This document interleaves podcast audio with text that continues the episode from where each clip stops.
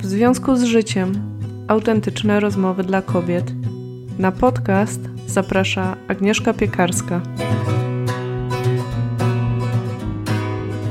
Witam Cię bardzo serdecznie w 76. odcinku, w którym usłyszysz kolejną rozmowę z Małgosią Budzich z Odnawialni.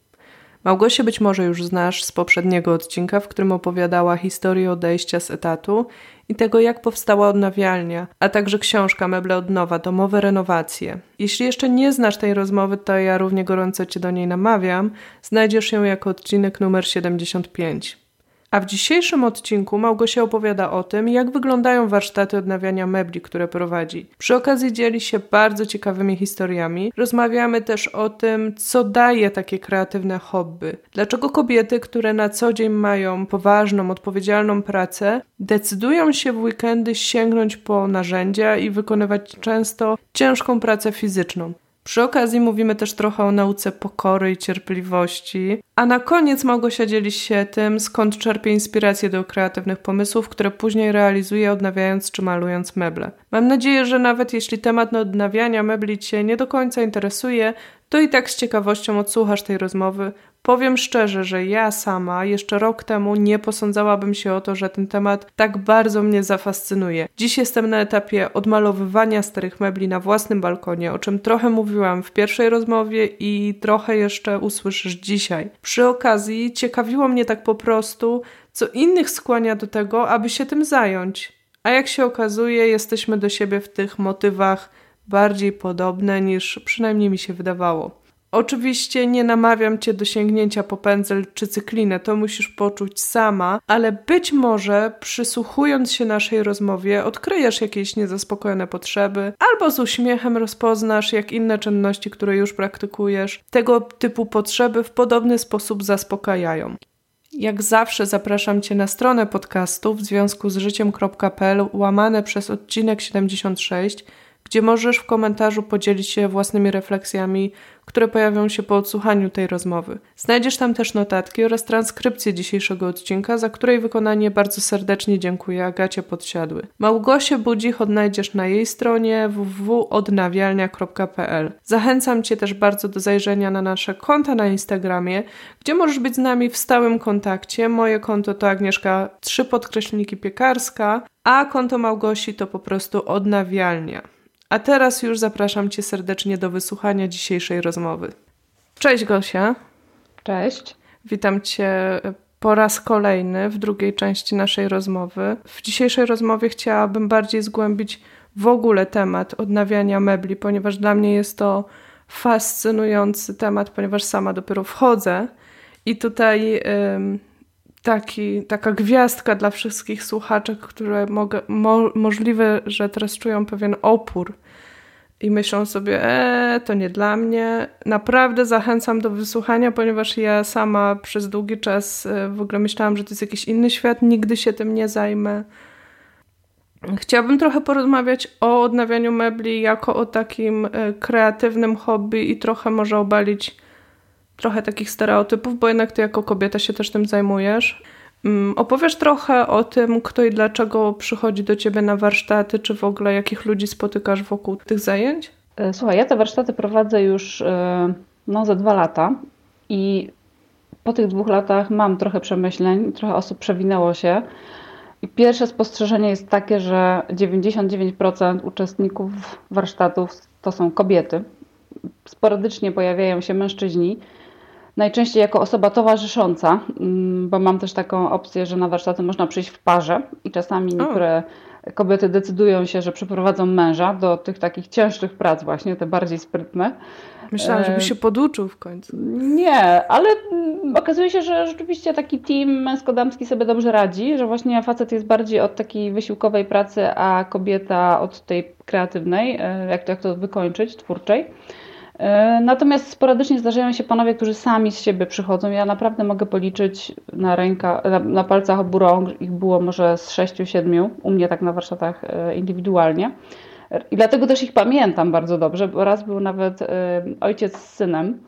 E, dostali prezent od swojej mamy i żony e, na imieniny, nazywali się Kosma i Damian. I właśnie z okazji Kosmy i Damiana dostali taką wejściówkę ona kupiła, czyli też gdzieś tu kobieta maczała palce, no ale oni przyszli sami i każdy ze swoim krzesłem. E, i naprawdę byłam pod wrażeniem jak fajnie sobie z tym poradzili. Ten syn miał 17 lat i on naprawdę tak, znaczy czasami właśnie zdarzają się nastolatkowie, bo kiedyś też była mama z synem i jestem pod wrażeniem, jak y, on się w to wciągnął, jak go to zainteresowało, bo, bo wiesz, no mamy dzisiaj trochę inne myślenie o tych nastolatkach, że to są osoby, które no nie wiem, żyją w świecie wirtualnym, nie wiem, słuchają muzyki, interesują się ciuchami, no niekoniecznie może renowacją starych mebli, ale akurat mhm. te dwa przypadki, czy tam trzy były, gdzie były nastolatki, to, to, to byłam pod wrażeniem, jak fajnie sobie z tym poradzili.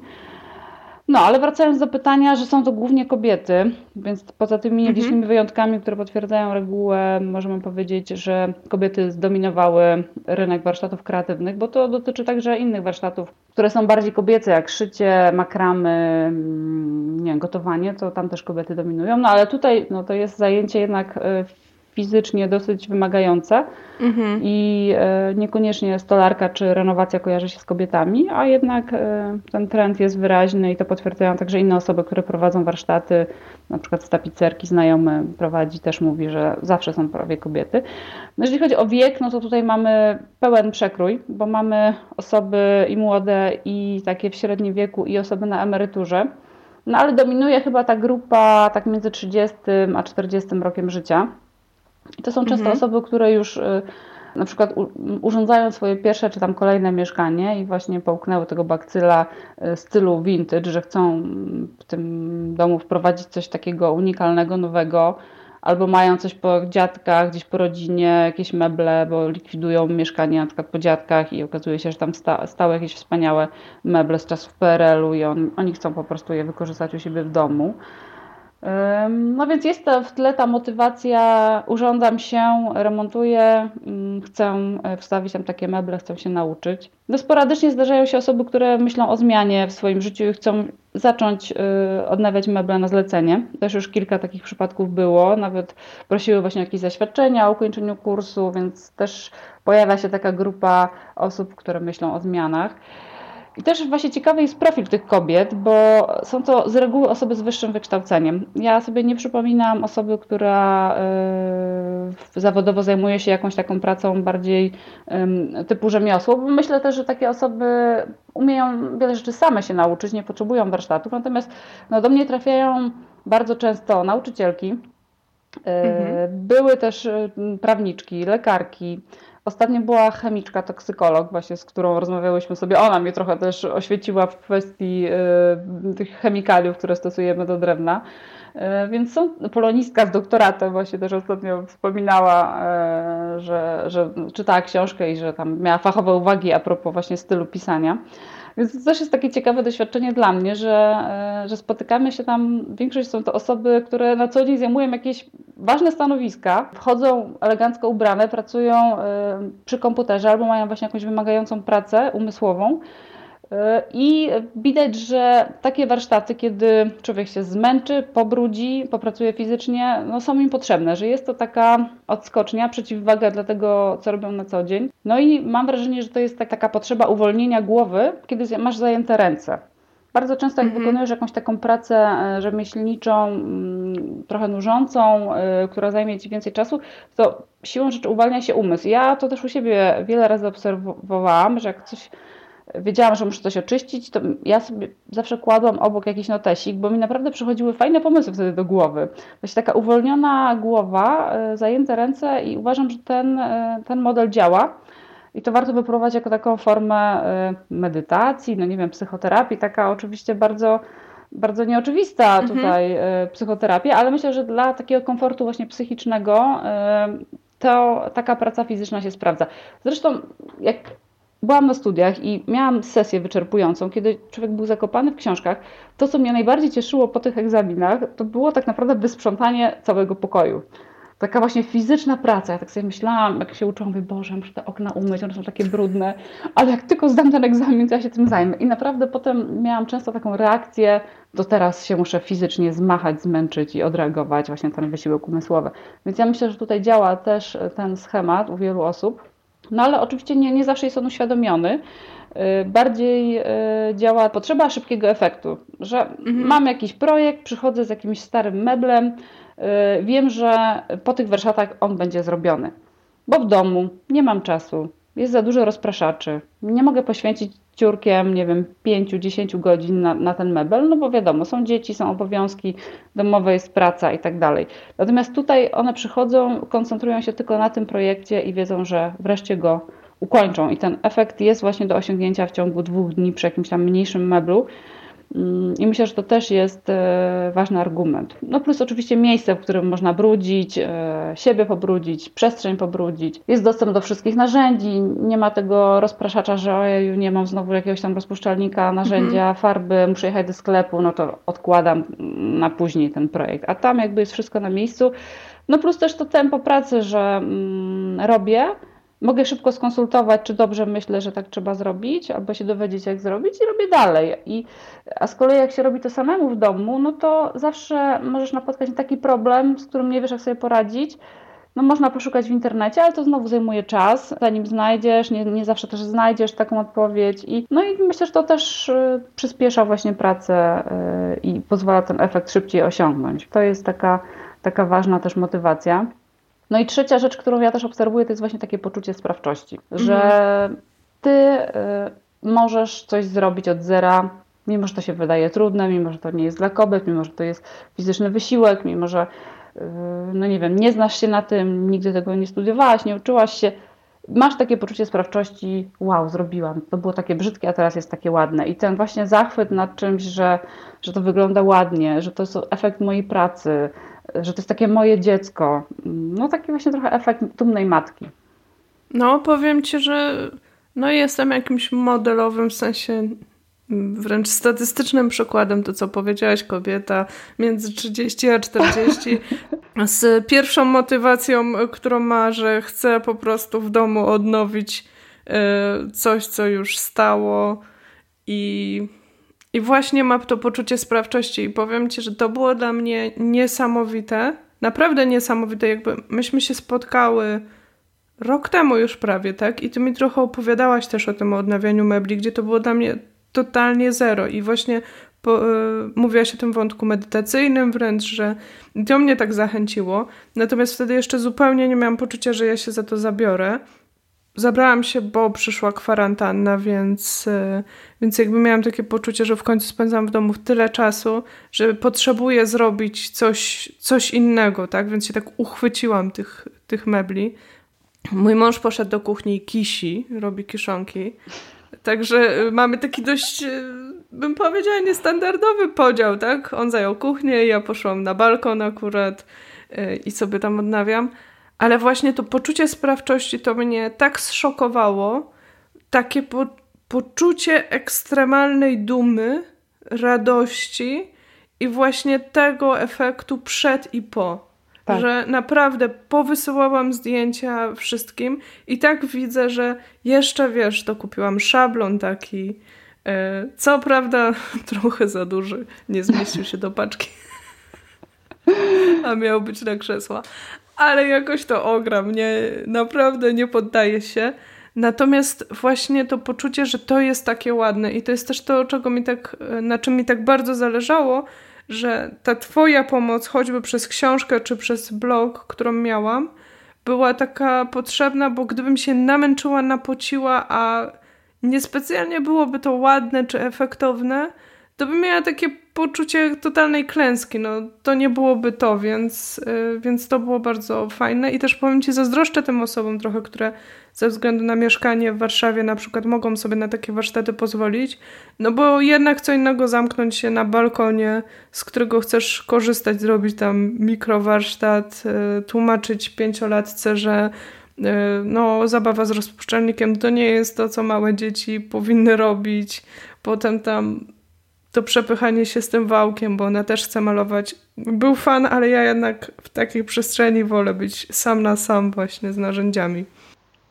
Tak, i jest też efekt grupy, bo o tym też nie wspomniałam, że praca w grupie no zawsze jest przyjemniejsza. Czy to chodzi o ćwiczenia fizyczne, też osoby jak decydują się, żeby właśnie brać udział w zajęciach grupowych, czy właśnie taka renowacja, bo wtedy wszyscy jedziemy na tym samym wózku, jakby wszyscy dookoła pracują, nie tylko ja mam ciężko, inni też mają ciężko, muszą e, swój mebel też doczyścić, no i plus taka komitywa, wow, jesteśmy tutaj freaka, wszyscy jesteśmy freakami i mamy jakieś meble ze śmietnika i nikt się temu nie dziwi, wręcz wszyscy jeszcze sobie nawzajem tam tak pozytywnie zazdroszczą, mówią, ojej, jakie fajne krzesło, ale świetny masz nabytek, więc też jest taka wymiana od razu mm, wiedzy i a skąd to masz, a co to za mebel i taka, taka pozytywna właśnie energia, że to jest coś fajnego, że inni też tak myślą, bo czasami rodzina różnie reaguje, czy znajomi, e, na fakt, że przyniosłam mm, mebel ze śmietnika. No, niektórzy się brzydzą rzeczy używanych, e, czy jakichś starych, e, stojących brudnych na strychu.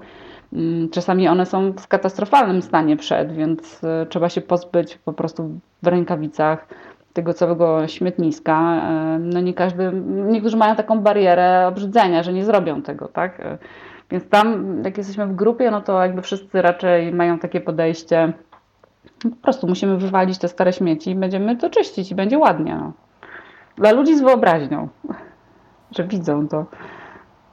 A czyli powiedz mi, te warsztaty jeszcze, pomimo że y, się pracuje de facto jeden na jeden z tym meblem, tak? Dużo czasu się spędza, to jest tam taka przestrzeń, gdzie naturalnie po prostu nawiązują się znajomości. Tak, tak, bo jest też tak, że stoliki są z reguły dwuosobowe, to są takie dłuższe stoły, więc na jednym stole pracują dwie osoby, czyli siłą rzeczy już masz na stałe jakby sąsiadkę, e, która z tobą e, pracuje, a potem też te osoby gdzieś tam czasami zamieniają się miejscami, bo na tym miejscu będzie im wygodniej, więc e, no i są jakieś przerwy, także nie, tutaj mm, ta dyskusja jest, rozmawiamy. Ja też mam takie na warsztatach wrzutki, że teraz na przykład mm, przerwamy na chwilę pracę i chwilę porozmawiamy sobie o, o jakimś tam aspekcie. Ja też nie robię czegoś takiego, że robię jakiś długi wykład na początku, tylko mm, bardziej staram się krótko wprowadzić, co będziemy robić. Y, przechodzimy sobie wszyscy razem też przez każdy mebel, który będzie robiony na warsztacie, żeby też od razu tym osobom powiedzieć mniej więcej, jaki jest zakres prac przy każdym z tych mebli. I tak jakby, no, to właśnie ma być taka część praktyczno-edukacyjna. Pierwszego dnia mówię nam o zasadach oczyszczania, a drugiego dnia dopiero jakby gdzieś tam w pewnym momencie przerywamy pracę i rozmawiamy o, o zabezpieczaniu, o, o, o, kolorowaniu, o dekorowaniu mebli, żeby też nie było tej wiedzy za dużo na raz. No i wtedy są mhm. też takie momenty, że możemy wspólnie e, podyskutować, są jakieś pytania i rozmawiamy tak jakby bardziej sobie przy tych meblach o, o, o teorii. A powiedz mi, Przychodzą też ludzie, którzy są totalnie zieloni, y, czy raczej czytali Twoją książkę, czy w ogóle już się interesują? Raczej przychodzą wiedzą. początkujące osoby. Mm, czasami mają jakieś próby za sobą, no, część z nich tam ma książkę. Y, były jakieś już próby podejmowane w domu, albo jakieś mają doświadczenia z malowaniem mebli, a teraz chcą bardziej albo uporządkować tę wiedzę, albo popełniły jakiś błąd i nie wiedzą, i chciałaby już na przyszłość tego unikać, więc chcą teraz to zrobić tak bardziej po Bożemu. Mhm. A są też osoby, które nigdy nic nie robiły, nie mają do końca pojęcia, co będziemy robić e, i, no i dopiero jakby wszystkie dowiadują się na miejscu.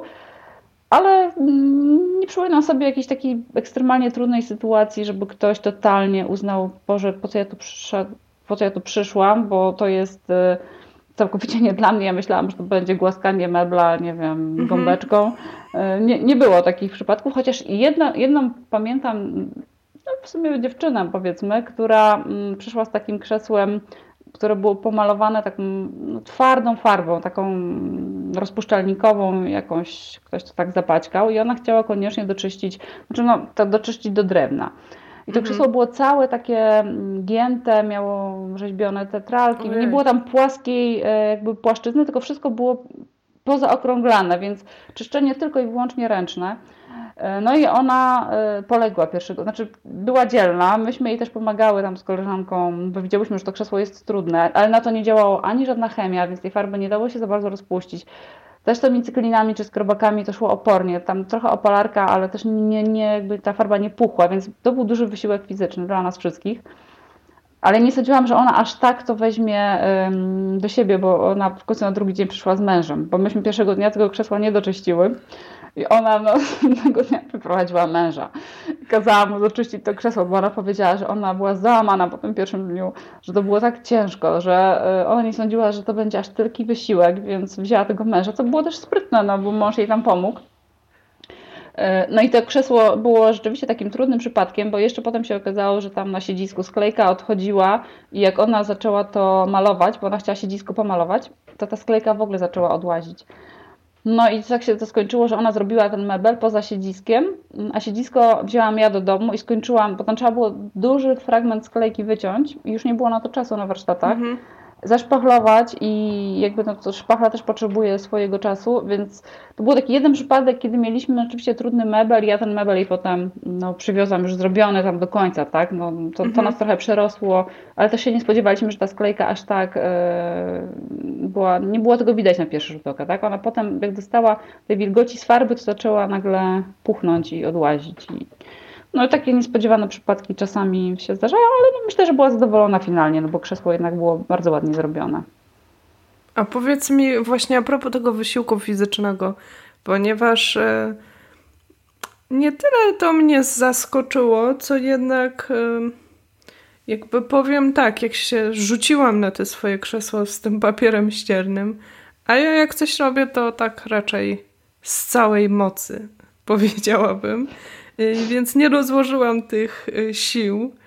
W ogóle na początku, gdy się tak rzuciłam, pomyślałam, co tam, wiesz, rozłożyłam taką jedną, jeden taki woreczek naokoło i zaczęłam szorować te krzesła, szorować. Wszystko w tym pyle. Już nie powiem, nawet w nosie miałam ten pył tak. po prostu taki brązowy.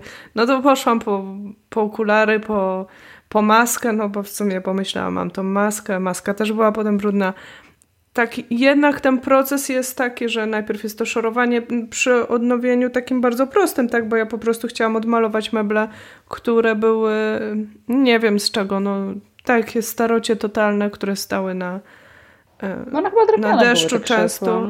No, chyba tak, takie nawet powyginane. W takim sensie, że jednak pomyślałam sobie potem mycie tego znowu. Jest strasznie też fizyczna praca. Ludzie mają tego świadomość. Nie wiem, ty masz też jakieś patenty na to? Znaczy ja na pewno jestem przyzwyczajona e, do tej, tej, tej fizycznej pracy mm, bardziej, no bo ileś tam mebli już zrobiłam i mam tą świadomość, ale czasami e, chyba, znaczy nie do końca zdawałam sobie sprawę, że in, dla innych to może być aż taki wysiłek. Dla mnie też to jest wysiłek, e, mhm. ale ja jakby ten wysiłek akceptuję. Natomiast e, rzeczywiście dla niektórych osób e, może to być zaskakujące. Tym bardziej, że my to musimy skumulować w ciągu jednego dnia, bo w domu możesz rozłożyć sobie to, tak? Mhm. Na przykład, nie wiem, poświęcić godzinę, dwie godziny dziennie na takie czyszczenie i stopniowo doczyścić ten mebel, zwłaszcza przy większych meblach. Mm, ja też nigdy tego nie robię na jednym posiedzeniu, tylko rozkładam to na, na ileś tam dni. No ale za każdym razem generujesz ten sam bałagan, tak? Czyli jak ktoś mhm. robi to w domu, no to musi posprzątać, żeby tam funkcjonować, potem na nowo generuje ten bałagan. No ale jest to wysiłek i dla niektórych osób bywa to zaskakujące, ale mówią, że bolą je ręce, bo to z tymi cyklinami y, to też jest, y, trzeba odpowiednio trzymać te ręce, więc dłonie bolą, nadgarstki. Mhm. Natomiast no, my też jakby włączamy na pewnym etapie elektronarzędzia, tam gdzie się da, przy meblach drewnianych, które mają bardziej płaskie powierzchnie, więc ja też widzę, że jeżeli ktoś już sobie nie daje rady, czy jest zmęczony, czy, i ten mebel pozwala na to, no to y, dajemy szlifierki i można korzystać też ze szlifierek lub e, pomagamy mocno, tak, że właśnie wyłapujemy takie meble, które są ciężkimi przypadkami, że jest dużo pracy tam, no i ta osoba sobie nie do końca radzi więc tutaj to też jest ten plus warsztatu, że, że jest wsparcie, tak? Że my we dwie tam się też nie obijamy. To nie jest tak, że ja chodzę i o tu krzywo, tutaj mhm. niedoczyszczone, tylko sama chodzę i też każdemu pomagam, więc też jestem zmęczona po tych warsztatach e, fizycznie i tylko jeszcze nie było, żeby ktoś nie przyszedł drugiego dnia. Wszyscy wracają, I mówią, no bolą mnie ręce, ale super, że już jest takie doczyszczone, takie ładne. Teraz już ta przyjemniejsza część, już tam sobie posprzątają swoje stanowisko mhm. E, i tak już wtedy zaczyna się wybieranie właśnie tych kolorów, a może jasne drewno, a może ciemniejsze, a może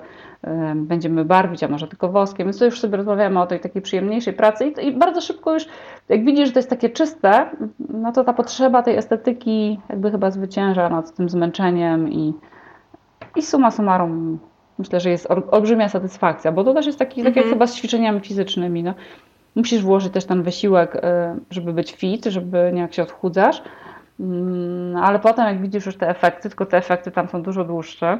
Tutaj już po jednym dniu wysiłku fizycznego masz efekty, a przy odchudzaniu, no to jak ktoś tam trenuje, no to z miesiąc co najmniej musi ćwiczyć, żeby zobaczyć te efekty tak, e, tego wysiłku fizycznego. Więc wydaje mi się, że tutaj też kalorie tracimy. Ja tak zakładam, że jest około tysiąca kalorii, słuchaj, taki jeden dzień czyszczenia. O, widzisz, to, to teraz jeszcze bardziej mnie zachęciłaś. No, także słuchaj, jak coś, to zawsze możesz powiedzieć, dobra, to teraz idę potrenować, a potem masz szybko efekt. No, po, powiem Ci z tym, z tym efektem szybkim właśnie, to nawet mój mąż tak powiedział. Uprzejmie bardzo, on mnie dobrze zna. To coś dla Ciebie, w końcu masz szybki efekt. tak, malowanie mebli na pewno jest fajnym zajęciem, jako taka, takie warsztaty też robiłam, to były jednodniowe warsztaty, no bo wtedy nie trzeba aż tak dokładnie przygotowywać tej powierzchni. Jeżeli nawet jest jakaś stara farba i ona się nie łuszczy, nie ma tam jakichś takich ym, fragmentów, gdzie farba odpadła, tylko jest w miarę jednolita powierzchnia, to my ten mebel dokładnie myjemy, matowimy go, czyli nie zdzieramy tej mhm. farby, ale bardziej ją wygładzamy i na tą właśnie starą farbę możemy nałożyć e, nową farbę. I takie warsztaty wtedy trwają jeden cały dzień. Mm, bardziej skupiamy się na malowaniu, dekorowaniu i to jest na pewno mniej wysiłkowe. E, no i, i to jest inny, inna po prostu estetyka, bo są ludzie, którzy są przywiązani do drewna naturalnego, meble jakby traktują z takim bardziej szacunkiem, że mm, skoro pierwotnie on był drewniany czy fornirowany, to nie będę go malować, bo, no bo, no bo taka też jest szkoła konserwatorska, że im starszy mebel, tym oczywiście dążymy do zachowania jego pierwotnego charakteru. I część osób jakby no, praktykuje tę zasadę, a część jest taka, że właśnie, że nie chcą mieć tych starych drewnianych mebli, już mają dosyć tych dębiny, całe życie patrzeć na jakiś dębowy stół, czy tam wiesz, szafkę mhm. i mówią, nie, teraz to kolor. I to często starsze osoby właśnie, yy, które na przykład miały ten mebel w domu ileś tam lat, to mówią, ja mam dosyć tego dębu, ja już się nagapiłam na te dębowe komplety i będę zaraz to rozjaśniać, nie wiem, malować, jakiś kolor wprowadzać i tutaj wtedy te osoby częściej się decydują na jakieś wariackie pomysły, paradoksalnie, a młodsze właśnie bardziej tak dążą do, do konserwatywnego zachowania stanu tego mebla. No, powiem Ci, moja, moja teściowa ostatnio też, zresztą podarowała mi książkę od Ciebie I, I właśnie też zaczęła. Najpierw się zaczęło z krzesłami, tylko pół nóżki było w kolorze, mm. ale popatrzyła i pomyślała, że jednak całą nóżkę w kolorze. Ale fajniej to wychodzi, też rozumiem, bo taka zabawa z kolorami e, daje dużo energii, frajdy, także to jest, e, to jest super. A też z tymi meblami malowanymi, powiem Ci, jak je odmalowałam, te moje krzesełka, tak na nie spojrzałam i tak coś mi przypominają, ale nie wiem co. Po czym poszłam na spacer do parku i patrzę. Mmm, tak, przypominają mi te ławki z parku. Takie odmalowane. Może to jest ta podświadoma inspiracja, wiesz, że Być może, natomiast tak mnie to sprowadziło jednak do parteru, wiesz, mało ekskluzywnie. Natomiast potem jeszcze odmalowałam, bo mam taką serię takich z tej Irlandii jeszcze, z, tych, z tego bankructwa, y, takich wiklinowo-metalowych mebli, mhm. ponieważ zobaczyłam na farbie, że ona jest i do drewna, i do tak, metalu, tak. więc pomyślałam, że te rurki takie, które za te nogi, też sobie odmaluję. No i pomalowałam sobie te rurki i tak na nie patrzę, też mi coś przypominają. I wiesz, pierwsze, y, pierwsza myśl było, bo taką szafkę nocną wymalowałam Szafka szpitalna. Nie. Tak, Druga myśl. na biało malowany. Tak, a ja taki, wiesz, ja mam ten taki no. jasno-zielony. Miała być różowa, ale się skończyła na domek. I został mi jasno-zielony. A druga myśl, tak patrzę, sygnalizacja świetlna i te wszystkie, wiesz, z dawnych lat takie świeżo malowane po prostu. I ten wątek nas zaraz poprowadzi do tematu zero waste, o którym chciałam z tobą porozmawiać. Natomiast jeszcze jedno krótkie pytanie a propos, trochę już opowiedziałaś o tych takich psychicznych aspektach tego odnawiania tej pracy, ale jeszcze jedna rzecz, która mi przychodzi mocno na myśl, to jest dobre ćwiczenie cierpliwości. Tak, nie wspomniałam o tym, bo ja z natury y, nie jestem cierpliwa i też uwielbiam szybkie efekty i też nie lubiłam takiej pracy wysiłkowej, rozłożonej, Bóg wie ile czasu i ten projekt gdzieś tam majaczy zawsze w, w, w przyszłości. Dlatego trzeba dla... poczekać, no nie? No, ta farba musi wyschnąć i takie różne rzeczy. Jest, ale tutaj sztuka cierpliwości też jest, że właśnie nie, zwłaszcza przy tym oczyszczaniu, tak? Bo mhm. Y, to wymaga y, nie dosyć, że tego wysiłku, o którym mówiłyśmy, to jeszcze to zajmuje ileś czasu, ty się możesz zniechęcić, coś w trakcie może wyjść, jakaś, jakiś problem. Także to wszystko wymaga cierpliwości i nie ma do końca właśnie ścieżki na skróty, bo czasami jak przyjmiemy tą ścieżkę na skróty, to ten efekt będzie nie taki, jak um, oczekujemy zwłaszcza mówię tu o tych miłośnikach drewna czy forniru odnowionego, że tam jest dużo takiej dłubaniny, na przykład robienie jakichś wstawek z forniru. Ostatnio też e, były aż cztery takie szafki na warsztatach, więc też widziałam, że osoby już trochę mają dosyć, bo już zrobiły mhm. pięć tych wstawek, już im się szóstej nie chciało. Bo to jest takie jednak, no, wymaga tej pokory, cierpliwości, czasu. Czasami lepiej coś odłożyć i wrócić do tego później, niż robić, no byleby tylko jak najszybciej skończyć, bo to się mm, u mnie też zresztą kończyło jakimś dramatem, że się śpieszyłam i źle to zrobiłam i było brzydko po prostu. Więc e, cierpliwość i pokora to jest coś, co rzeczywiście mnie, ja się nauczyłam przy tych meblach i, i akceptuję teraz to, e, że, że ileś czasu to musi trwać. To jest też dla mnie taka lekcja, w sumie cieszę się z niej, że, że są jakieś obszary, gdzie ja nauczyłam się być cierpliwa. Mhm. Przełożyło się to na, tak. na inne aspekty.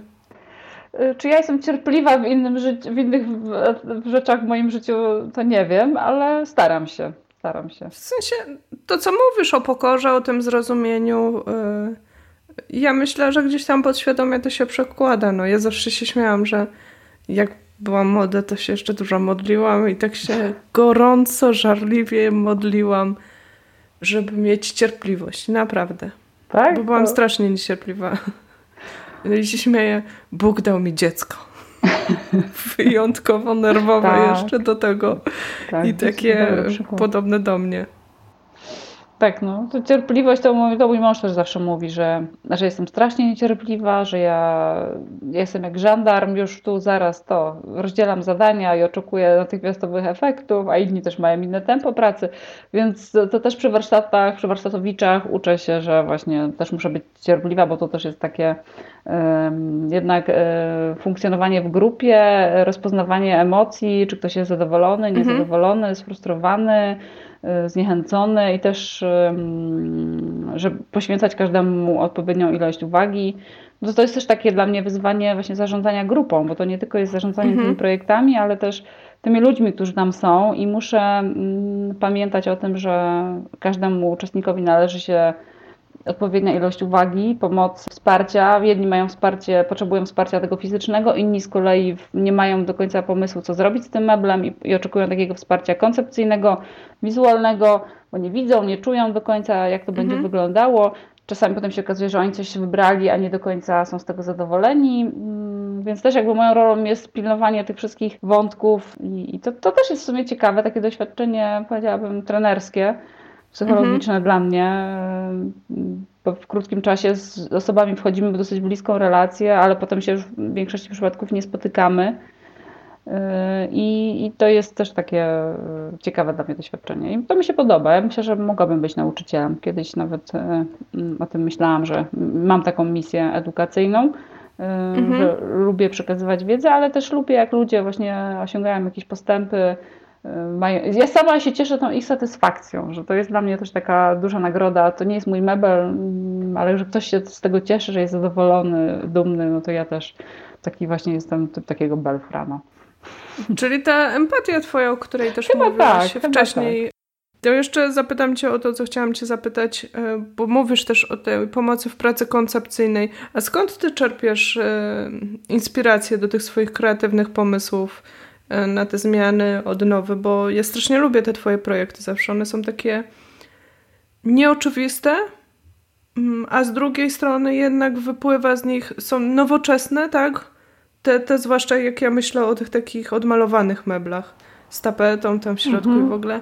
A z trzeciej strony jednak są takie harmonijne, stonowane właśnie. To nie jest jakiś dziki liść palmy żółty na czerwonym, który jutro po prostu cię straszy. Tak, no to na pewno jest jakiś tam, mam jakiś powiedzmy swój styl.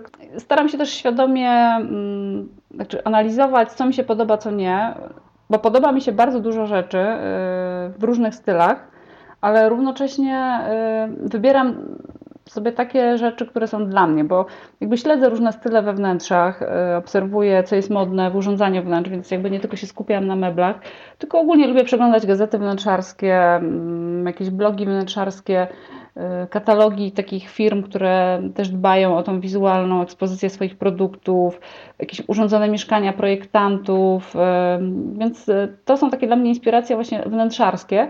No i zwracam uwagę, jakie mają kształty, czy meble, czy jakie są desenia wykorzystywane, tapety, połączenia kolorów, tkaniny. I to gdzieś tam buduje we mnie też taki obraz, co mi się podoba, co bym chętnie na przykład mogła przełożyć też na taki mniejszy projekt, jakim jest mebel jakie połączenia, jakie wzory. I to jest jakby y, właśnie też takie świadome y, budowanie palety kolorów, którą lubię, y, połączeń. Mhm. I, i, I też widzę czasami rzeczy, które mi się nie podobają i wiem, że to na przykład też by nie zagrało tym bardziej na takiej małej przestrzeni, jaką jest mebel, tak? No bo tu mamy taki jakby dużo mniejszy projekt. No i też lubię, jak, jak, wiem, gdzie mebel będzie stał, bo to też mi pozwala łatwiej wyobrazić sobie, czy on tam ma być taką gwiazdą stylizacji, czyli przykuwać wzrok, a pozostałe elementy są bardziej stonowane.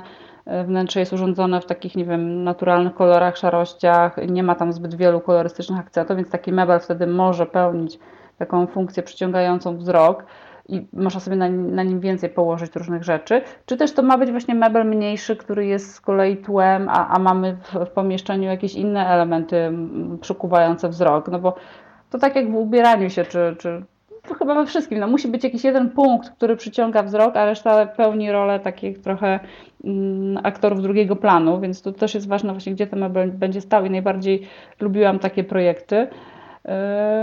Ale to z tymi inspiracjami, no to jest taka chyba, to też przychodzi z czasem, że masz jakieś wyczucie proporcji, no bo to jest też ważne. Nawet właśnie fotografia jest inspirującym, inspirującą lekcją taką, którą, z której wyciąga wnioski także na mebel, bo pewne zasady kompozycji y, kadru też przenoszą się tak naprawdę na mebel. Ty musisz zadbać o równowagę między górą a dołem, frontem, szufladami, więc patrzysz całościowo na ten mebel i sobie jakby wizualizujesz miejsca, które będą akcentowane i czy one będą grały z innymi częściami tego mebla, będą się ze sobą komunikowały, że nie można na przykład przeładować jakiejś góry mebla, a dół będzie za lekki, że, że obowiązują tu pewne zasady, czy to malarskie, czy właśnie fotograficzne, jakiejś symetrii, harmonii, trójpodziału, akcentowania tych elementów, kontrapunktów. Więc tutaj taka wiedza, y, ona chyba wynika jakby z całości z tego, że i, zjemu, i trochę fotografuję, i, i trochę mhm. rysuję. I, no to, to, to jest w pewnym sensie coś, co gdzieś tam człowiek ma w sobie. Ale tak już konkretnie, co, co mnie też inspiruje, to oczywiście bardzo lubię oglądać też realizacje innych osób. Oczywiście daleko mi do kopiowania czyichś tam pomysłów, mhm. ale y, staram się tego nie robić, chociaż bywały takie projekty, że mówię, o Jezu, muszę sobie zrobić dokładnie taki sam, bo tak mi się podoba, ale raczej to unikam tego. Y, ale na przykład coś potrafię wyciągnąć, że ktoś zrobił jakiś tam projekt, i jakiś jeden element zwrócił moją uwagę i, i, gdzieś tam potem ja na przykład to rozwijam, tak? Ten wzór, czy, czy podobny wzór wykorzystuję na innym meblu, w innym w ogóle miejscu, ale ale widziałam już ten wzór w użyciu, więc mi się podoba, tak? I, i, i czyli te projekty innych osób, to na pewno mam parę ulubionych y, takich blogerek czy, czy pracowni, które robią te meble. Też lubię bardzo tapety i oglądam często jakieś wzory tapet. Y, w ogóle zazdroszczę ludziom, którzy projektują takie wzory Mm, różne i, i, lubię oglądać i też mnie właśnie inspirują. Też staram się wykorzystywać te tapety, bo, no, bo po prostu je lubię i one są ładne. Więc też sięgam do takich wzorów z tkanin czy z tapet. No i jakieś tam ulubione połączenia kolorów też, które, które lubię i też je przemycam. Czy czarny, czy z niebieskim coś, czy z właśnie z takim szałwowym zielonym. To są takie kolory, które, które ja lubię. A masz, tak technicznie zapytam, też dzielimy ten talent input, tak, który lubi zbierać różne rzeczy. Masz tak technicznie jakiś swój system, gdzie zbierasz te inspiracje? Nie mam właśnie, znaczy mam kilka systemów i żaden nie jest mhm. doskonały. Znaczy mam konto na Pinterestie, gdzie zapisuję sobie y, na tablicach różne zdjęcia, właśnie są pokategoryzowane te tablice, ale tam mam taki bałagan, że ja nie wiem, czy to jest dobry odpowiednik. Zawsze sobie obiecuję, że siądę w końcu i posprzątam tam i będę mhm. też w jakiś sposób bardziej usystematyzowany zbierała te inspiracje, ale właśnie Pinterest jest na pewno dobrym miejscem, no bo tam można sobie założyć konto, zrobić tematyczne tablice, nie wiem, połączenie kolorów, wzory, uchwyty, to, co tam nas interesuje, meble z szufladami i jakby gdzieś czasami coś przeglądam i widzę, że jest fajny projekt i tam można bardzo łatwo dodać do tej swojej tablicy inspiracji, więc, więc to jest taki pierwszy system. E, czasami zapisuję zdjęcia też w telefonie, jak gdzieś zobaczę, mm, coś mi się spodobało i, i wracam wtedy w telefonie mam, w tych moich plikach. Mhm. E, albo zrobię zdjęcie w gazecie też, e, mhm. jakiegoś czegoś, co mi się podoba i mówię, o to mógł być fajne do zrobienia właśnie na meblu, bo to czasami są gotowe projekty mebli, które mówię, o, ten element można by było wykorzystać w dekoracji jakiegoś innego mebla. Na przykład to takie ramki, co ja robiłam na jakichś meblach, że w środku były, mm, że na gładkim froncie można zrobić taką dekorację z ramek, z takich listewek. No i mm, to też było na zasadzie, że gdzieś tam jakieś inne meble widziałam mm, robione fabrycznie i to można też zrobić samemu, tak, taką dekorację czy jakieś nieoczywiste nóżki czy uchwyty. To też, też lubię gdzieś tam sobie zapisywać e, postaci zdjęć, ale nie mam takiego jednego dobrego systemu. Słyszałam o tym, tej aplikacji Evernote chyba, mm, która mam, jest właśnie... Ale... Ja kiedyś też to miałam, ale nie ogarnęłam tego. W sensie akurat u mnie się to nie sprawdziło, bo było to kolejnym miejscem, które było do uporządkowania, tak jak tak, ten Pinterest. Tak. Czy mi się sprawdza, nie sprawdza, no ta aplikacja z Google'a Keep, która jest połączona z, e, z Gmailem, tylko dlatego, że mam ją po prostu wszędzie pod ręką, więc jak coś jest, to chociaż mi ta myśl nie ginie. Ale ona jest do robienia notatek, czy do zapamiętywania też zdjęć? No ona jest do notatek, tak. No, no, no bo ja bardziej robię w słowach, więc mhm. mówiąc tak, brzydko. Tak. To, to jest fajne, bo ja też tą aplikację mam i tam też właśnie do notatek bardziej, natomiast y, do zdjęć to jest, to jest, no to jest pewien problem, to jest pewnie coś, co wymagałoby większego uporządkowania, bo ja nawet czasami na warsztatach, y, jak z, z kimś rozmawiam o czymś i proponuję mu jakąś tam wizualizację, no to żeby to zobrazować, to potrzebuję zdjęcia. I mówię, ja widziałam jakiś taki projekt, o którym myślę, że tu można by te elementy wykorzystać i, i wtedy się zaczyna szukanie w moim telefonie. Mm -hmm. A ja tam mam kopalnię zdjęć i, i rzeczywiście brakuje mi takiego miejsca, gdzie bym mogła łatwo do tych inspiracji wejść i, i może tutaj coś powinnam poprawić. No to może wiesz, pytanie do słuchaczek też może Tak, ja ktoś, kto ma prostą aplikację, tak. System y, ogarnięty rzeczywiście. No, bo tak, z Evernote'em tam jest opcja dodawania tych zdjęć, ale kiedy jeszcze z niej korzystałam, ona nie była na tyle idealna, że jakby też trzeba było wejść w tą notatkę i ją opisać, żeby to zdjęcie tak. było, co już było pewną barierą, powiedzmy. Dobra, to słuchaj, jeszcze poruszymy ten wątek zero waste, ponieważ trochę o tym mówiłaś i dla mnie to jest też ważne. W tym momencie stawiam trzy kropki. Dziękuję Ci, że byłaś z nami. Na dalszą część tej rozmowy, w której będziemy rozwijać wątek i temat zero waste, zapraszam Cię już za dwa tygodnie. Jeśli masz ochotę otrzymać powiadomienie o tej rozmowie, to zasubskrybuj kanał podcastu tam, gdzie go słuchasz oraz zapisz się na newsletter audycji na stronie w związku z życiem.pl łamane przez odcinek 76. Tam też znajdziesz wszystkie notatki z rozmowy oraz linki i odnośniki. Możesz również zostawić komentarz i ja bardzo Cię namawiam, abyś podzieliła się własnymi przemyśleniami, historiami, doświadczeniem. Możesz też pisać poprzez Instagram, zajrzyj na moje konto Agnieszka 3 podkreśniki piekarska, gdzie jestem praktycznie codziennie dostępna poza weekendami oraz na konto audycji w związku z życiem podcast, wszystko przedzielone podkreśnikami bez polskich znaków. Bardzo się cieszę, że słuchasz audycji i jesteś z nami. Nowe odcinki podcastu ukazują się co drugi tydzień, a już za miesiąc będę miała, myślę, pewną niespodziankę. A tymczasem zachęcam Cię, jeśli jakiś konkretny temat chodzi Ci po głowie, chciałabyś go przegadać lub usłyszeć w audycji, to pisz śmiało poprzez Instagram bezpośrednio do mnie lub mailowo na adres w związku z życiem małpa.gmail.com. Oczywiście możesz pisać również w innych tematach. Życzę Ci bardzo udanego dnia albo wieczoru. Do usłyszenia.